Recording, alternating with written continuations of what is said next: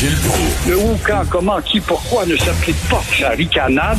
Parle, parle, parle, genre, genre, genre. Gilles Proulx. C'est ça qu'il manque tellement en matière de journalisme et d'information. Voici le commentaire de Gilles Proulx. Alors, Gilles, je vous ai cité aujourd'hui dans ma chronique du journal.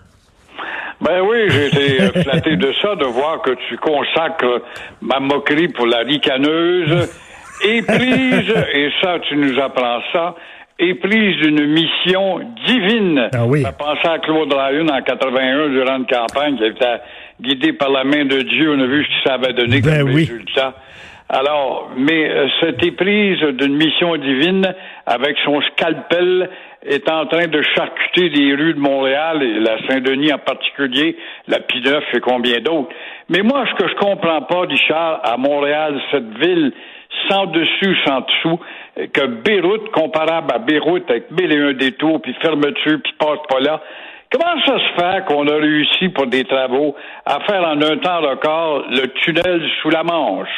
Comment se fait-il que dans tous les autres pays, on se targue d'avoir fait une autoroute en tant de mois, alors qu'ici, c'est des années, on gratte le sol, on met des chevalets puis des comptes, puis on s'en va? Alors comment vous avez raison, vous avez- encore à ça? Vous avez raison, les ponts, les ponts, par exemple. Je me souviens d'une étude là, à l'étranger, les ponts, là, ça prend pas de temps. En Chine, ils construisent un pont comme ça. Ici, ça brette, ça brette. Si c'est à cause des syndicats, je sais pas, mais ça brette, ça prend du temps. c'est toujours la rupture de stock.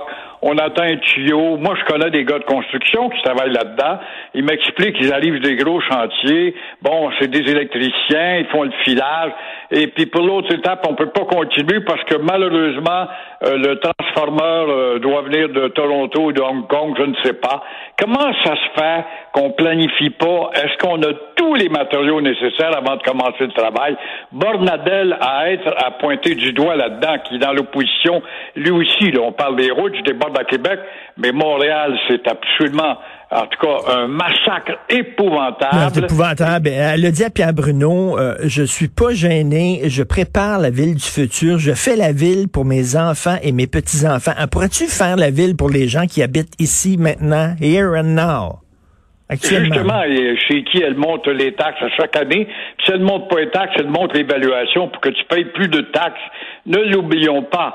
Alors, c'est sûr qu'elle prépare la ville du futur, mais en attendant, Montréal se vide de 20 000 habitants à la faveur de Repentigny, puis Brossard, puis en tout cas euh, Laval notamment, et encore plus au nord. Et en partant de 20 000 par année, la ville se vide des éléments dynamiques, de la classe moyenne notamment, et Montréal devient de plus en plus ce qu'elle souhaitait, d'en faire un sanctuaire au multiculturalisme, un peu comme son prédécesseur, Monsieur Coder.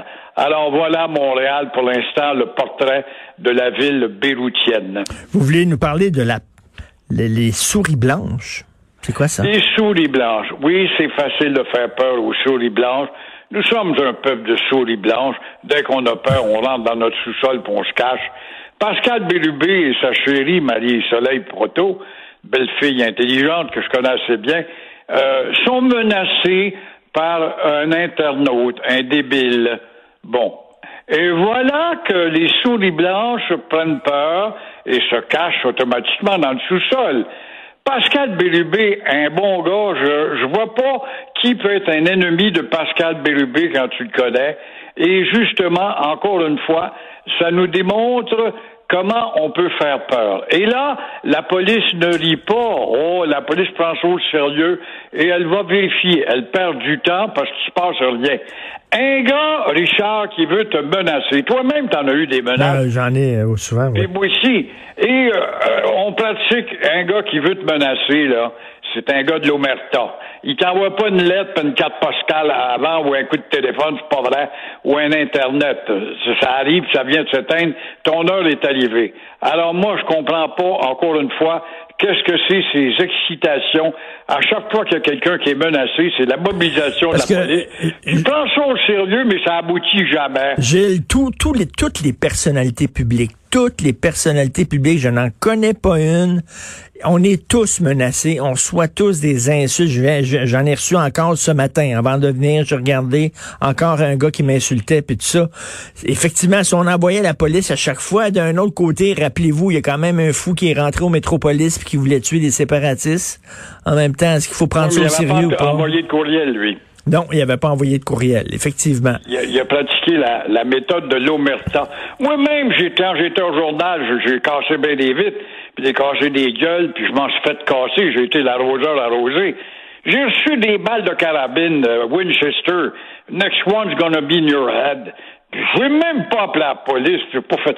Euh, j'ai reçu une boîte d'excréments, c'est dur à dire à cette heure-ci, là. Et surtout le visage avec. On n'a pas fait un plat, ça vient de s'éteindre. C'est des malades mentaux dont on s'occupe pas. Un gars qui te regarde de travers, qui te parle pas, lui peut être beaucoup plus dangereux. Et un autre exemple de souris blanche, mon cher Richard, par un, c'est le numéro 2 de l'UPAC, Marcel Forgette, qui euh, nous explique comment ces super policiers, je dis bien ces super policiers, sont devenus justement des euh, amateurs en 2017. Pourquoi? Parce que on a livré un message, puis lui-même, hier, il est en cours, il va avoir 2 millions, il a été congédié indûment, dit-il. Alors là, il a laissé un beau message humidifié par son braillorama pour dire comment euh, j'ai été malmené injustement. Alors, je comprends pas. Le gars euh, parle de fuite. Il y a eu une fuite à un moment donné dans ses enquêtes. Et là, on a vu que la fuite a mené vers Jean Charest, Marc Bibot et par la suite l'arrestation du policier député libéral Guy euh, euh, cette fois, qu'est-ce qui a mené ça, cette enquête-là? Comment ça a abouti? On a appris que c'était la blonde de Guy Ouellette qui est à l'origine de la sortie de la nouvelle. Mm. Ça a créé la panique chez les souris blanches.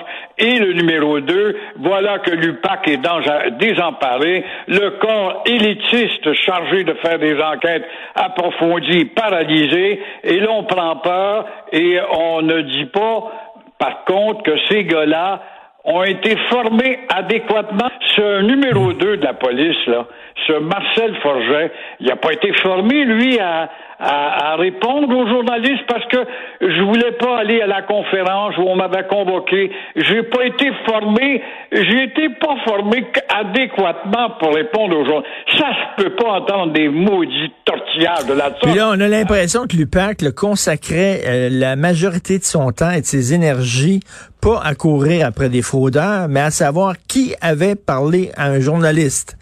Exactement. Allô, formation à Nicolet. Ça se peut pas, et c'est ça qui confirme que nous sommes des souris blanches. Quant à la saison 2 de l'UPAC, parce que l'UPAC, depuis ce est paralysé, ça fait un tas de monde sans doute payé, et qui change pas grand-chose et qui évolue dans rien du tout.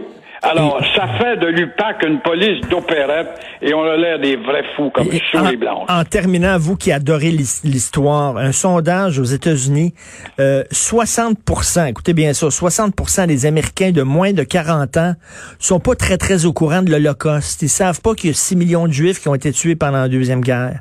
C'est incroyable. C'est la tragédie du ministère de l'Éducation, encore une fois, dans tous les pays. La France, pareil, on a éliminé Napoléon comme si c'était pas une page importante. Ça te démontre, mais qui décide ça? Quel est l'ignorant à la tête des gouvernements et des ministères qui décide d'épurer l'histoire, d'effacer pour pas déplaire à la génération de maudits tapettes qu'on a dans notre société de gars qui portent le nom de leur bonne femme, qui sont incapables de faire face à une adversité. Alors, ça donne ça, ça donne ça au Québec. Et euh, plus que ça, à un moment donné, on avait lu une phrase de Lincoln sur l'affranchissement. Et on avait demandé aux étudiants américains, 8 sur 10 avaient répondu que c'était Lénine, c'était l'épanouissement communiste. Ça te donne une idée. Alors là, l'Holocauste soit pas connu pour 6 millions, ça m'étonne que le Congrès juif n'embarque pas là-dedans. Le Brunit, qui est tellement fort auprès des médias et des gouvernements, peut dire, hey, hey, hey, eux qui avaient juré au lendemain de l'Holocauste, justement, de ne jamais éteindre cette page d'histoire, la perpétuer, on le fait par le biais du cinéma, Hollywood et les médias, etc., de continuer à perpétuer cette atrocité de, du camp de Auschwitz, entre autres. Et voilà maintenant qu'on rentre dans l'ère du silence. Là, vous allez recevoir des insultes, je suis sûr. Oh, mais j'ai ma tapette à mouche ici. J'en ai une mouche dans ma, dans ma cuisine. je te dis que je vais te l'attraper tout à l'heure. Merci, Gilles. Bonne journée. Au plaisir. Au revoir.